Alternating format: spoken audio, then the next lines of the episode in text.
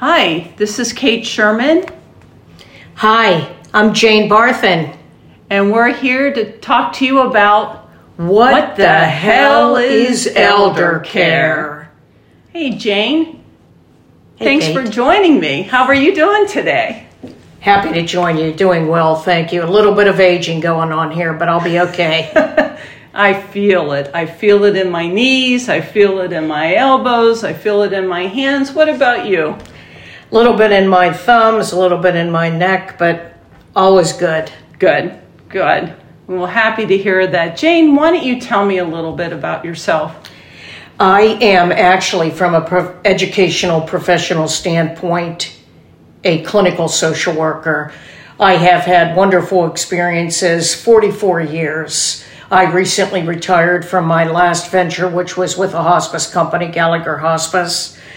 I went to graduate school from nursing school so that I could um, work a little bit more with the psychological um, and psychosocial aspects of individuals during crisis, during medical times, and during aging. And I've worked in Pittsburgh my whole life um, at several different hospitals. And then I decided it, it may have been a midlife crisis, I'm not sure, but I went and got my nursing home administrator's license and my personal care home administrator's license Uh-huh. to look at quality of life in facilities and to see if I could make a difference. So I did that, and then I thought for the closeout of my career, I would go into hospice work, and I went into hospice work and had um, wonderful experience being a hospice team member. So, who did you work for at the end? I worked for Gallagher Hospice and I worked for Family Hospice. Both I had inpatient hospice and I had outpatient hospice. So, you know, whenever somebody would come up and ask you, "Hey Jane, why do you want to be a social worker?" We, you really you really lived by that. You wanted to help care for people, correct? I did. Yeah. I did very much. I liked that better than the nursing component of just the actual, although I've always respected the nursing profession and my brother is a nurse, mm-hmm. but I, I just really liked working with, with the psychosocial aspects of individuals as they do life transitions. What about you, Kate? Your life has been in the profession of social work as well. Actually, that's how Jane and I met through Gallagher Home Care, and I think actually we had met before that. Um, but yes, uh, I too am a master's level social worker, licensed, of course. Um, actually, before that, a little fun fact: I was uh, an archaeology major, and uh, I kind of didn't feel like working with the bones anymore. and wanted to work with the living, so I ended up getting my MSW and um, at Pitt, and uh, basically I started in the field of medical social work in Houston. Well, that incorrect. I started at the FOR McKees Rocks with uh, Father Regis Ryan, who is a dedicated individual to helping all all ages, um, and I took his lead and continued with my desire to be a social worker and uh, ended up in Houston, Texas. And then from Houston, came back to Pittsburgh with my three kids. And I ended up as a social worker at Gallagher Home Care. And I am also a medical advocate and elder care specialist with Lytle Employee Assistance Program. I learned about medical advocacy through my parents who were in their they're about 67 when they both passed and i found that i had to be their advocates uh, in the hospital. Uh, my mother had a heart condition my dad had lung cancer and i had to learn about making sure that they were no longer a patient number but they were actually treated as as individuals somebody's mom somebody's dad and i wanted to make sure that the medical staff was aware of how important they were to me and that they were being treated as such. So, Let me applaud you as being an advocate. Thank and, you. and I say that because in the different settings that I've been in, whether it's been in an acute care hospital setting, in a nursing home, out in the field, um, end of life care, Right. I think there is still, sometimes the word social worker doesn't always have a positive connotation. Right. But I got to tell you, everybody knows what an advocate does because you want advocacy, mm-hmm. because you don't know who to trust. You know, it's just like people truly and with all due respect to the car industry, oh, I don't know, I don't trust them anymore when you go to buy a new car, or I don't trust this, I don't trust that. The same in healthcare. Mm-hmm. Who can you trust? Right, right. And who knows? Right. What they're talking about when providing some very important education and information to folks that are really, really in transition or in a crisis in their life. So thank you for what you do. And thank you for what you do, Jane. Um, I know how many lives you have touched professionally and through family, so thank you very much. So that brings us to why we are here today to talk to you because I think our goal is to what, Jane? What what do we want to focus on? You know, well, what we want to really do is rid your mind of the old age taboos of aging. I think everything is so negative and an avoidance to the aging process that we all know is going to occur, Kate. We're right. never going to escape it. Right. So I think what we want to do is we want to do that with the three E's of elder care. And why don't you go ahead and talk about the three E's? Absolutely. So I think, and Jane and I have talked about this, the three important E's of aging is definitely to educate. We want to educate you. We want to make you aware of, of what is out there, what agencies are out there, or who you're going to see, what professional if you have a fall you know, we want to educate you on the financial aspects of aging. We want to empower you, empower you in the field of aging, helping you to navigate what you should know about it.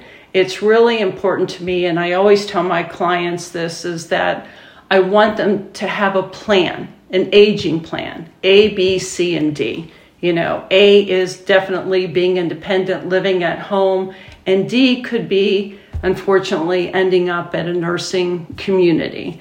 Um, and what do you think about experience, Jane? Well, the re- the thing that I like to do in terms of what where I think I benefit people as well as you would, Kate, is the experience I've had in all aspects of care. And I think, and we're going to talk about this in another session, you know, about aging in place. What does that mean? You already mentioned resources. Mm-hmm. You already mentioned, I, I just think that we need to focus on positivity of aging if we possibly can and and not go down that rabbit hole kate.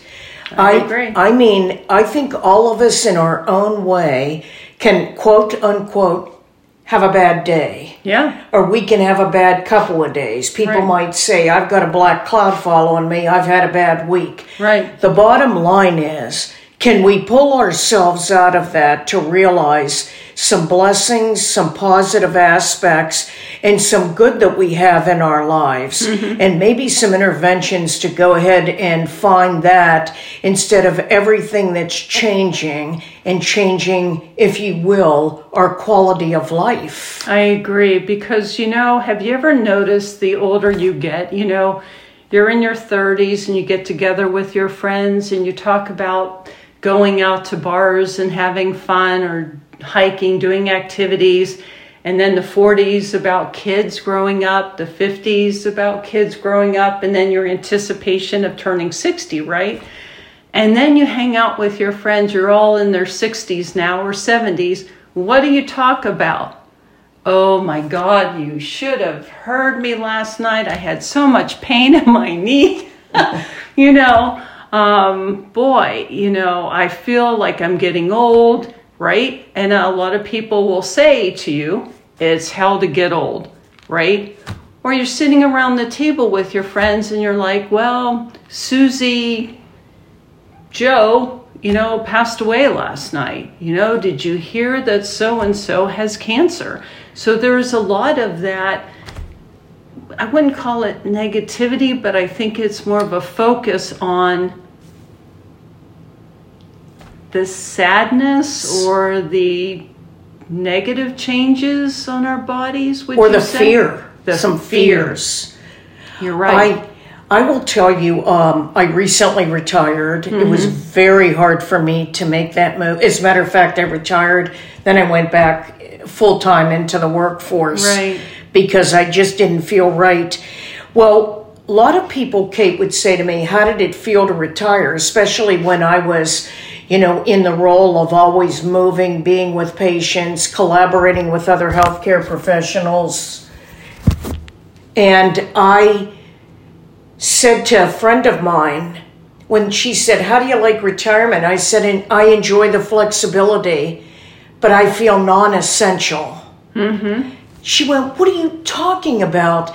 So the the the component that we do on mental health, I should have had that before I retired because I actually felt like everybody says the geriatric population is a non-productive, non-essential component of our community. And I am here to say I am still essential. That's right. That's nonsense, right? Absolute nonsense. You know, you are here. You are essential, right? You have a place in this world, right? And so I think that's just one of the aging taboos. Would you say that? I would. I would.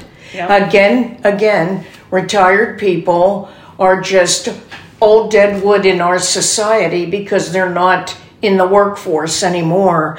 I used to run a support group, Kate. You know, it was for families with people with dementia. Mm-hmm. And I ran it for almost 15, 20 years in Yeah. conjunction with the Alzheimer's Association.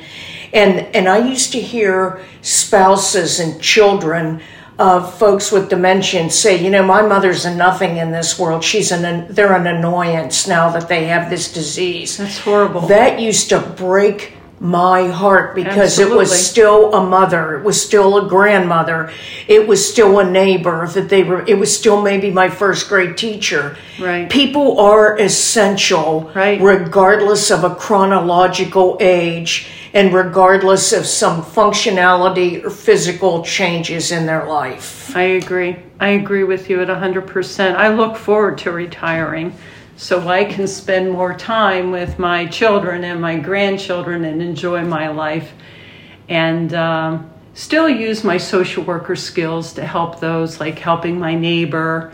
You know, currently I'm helping my aunt who uh, is in South Carolina and she has dementia and uh, the, the importance of having a power of attorney.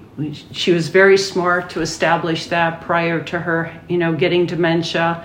And uh, now the power of attorney and I are helping to make decisions, the best decisions for her um, in going to the right community. So, um, but yes, going back to turning that around, yes, absolutely. I look forward to retiring. Um, so, Getting back to this podcast, each podcast we're going to focus on a different aging topic along with having a few guest speakers here and there. Right, Jane? Yes, exactly. We have some very exciting guest speakers that will be very beneficial to to you folks out there. We'll have our own support group on the air that you don't have to feel you've got to attend or be put in a spot of having to talk. You just listen to us. I, I agree. So, Jane, what the first one we're going to talk about the first topic on our next podcast is going to be the uh, physical changes as we age. Is that correct? That is correct. Okay. That is correct. So the focus is going to be on why the hell does this hurt? You know, um, so do we all have arthritis? Is that the ongoing diagnosis for every ache and pain? Right. Right. Right. And then number two, Jane, what are we going to talk We're about? going to talk a little bit about functionality, and that means a little bit of betterment uh, with the help of our guest speaker, who will be a physical therapist. And we're going to take a look at, and I know everybody talks about home safety, even insurance companies, healthcare providers are doing some home safety things. But let's talk about what really matters when you're in your home and what's caused a problem or how can we help with modifications, devices, or whatever we need to do. So we'll welcome a guest speaker. Okay, and then our third topic will be about mental health and aging. Um, how do we handle the loss and the fear and uh, the concept of aging in place. And actually, what are those resources to help one stay at home with affordability? And I think really one of the key things for me is when uh, I was raising, uh, my husband and I were raising our kids, I read the book, The Zen of Parenting. So I want to talk a little bit about the Zen of aging with grace because I think that's really key.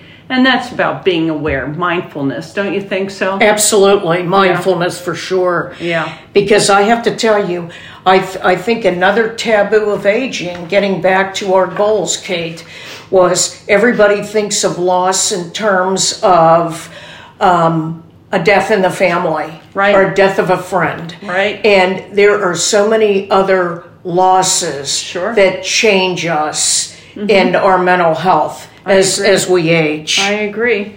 Um, go ahead, Jane. The next, the um, fourth one's going to be fun because even though um, I'm much more humorous than Kate, but I don't like to say that and hurt her feelings while we're on the air. But we're going to get into some humor. We're going to get into some humor. We're going to have a wonderful guest speaker that Kate and I both know. Um, someone that's I'm 68, she's a year older than me, so I'm not giving her age away. Right. But she started a company um, in in her middle to, to years, 50s, 60s, and she's going to be with us and talk about a couple different things and spin spin it with some humor. So that kind of comes around again about how you were saying about retirement, feeling what not essential, right? And here is somebody that is going to prove that wrong, right? Correct. Exactly. So then we're going to talk about spirituality, um, which I always look forward to. We have a guest speaker for that, but you know, feeling that inner peace within yourself. Don't you agree? I agree. Yeah. And I want to tell you in in my work in the hospice world, I had so many people who were very fearful of what afterlife was, whether you believe in afterlife or you don't, but saying, was I a worthy enough person? Yeah. And we get you get into some some different thoughts about that mm-hmm. and we're not gonna we're not gonna make anybody disclose or anybody have to speak out about anything we're just gonna have a guest speaker and talk about that a little mm-hmm. bit i agree and then our last topic will be about finances and, and understanding your financials along with knowing about when to get a power of attorney or advance directives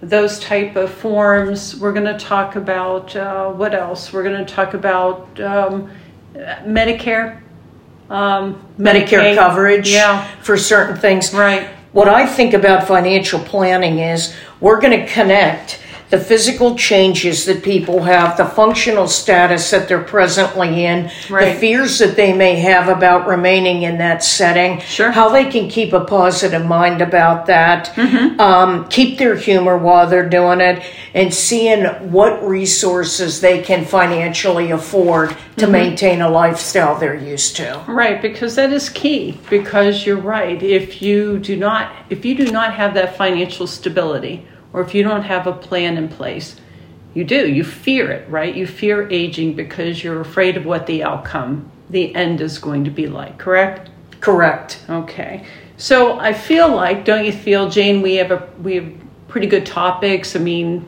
they're interesting.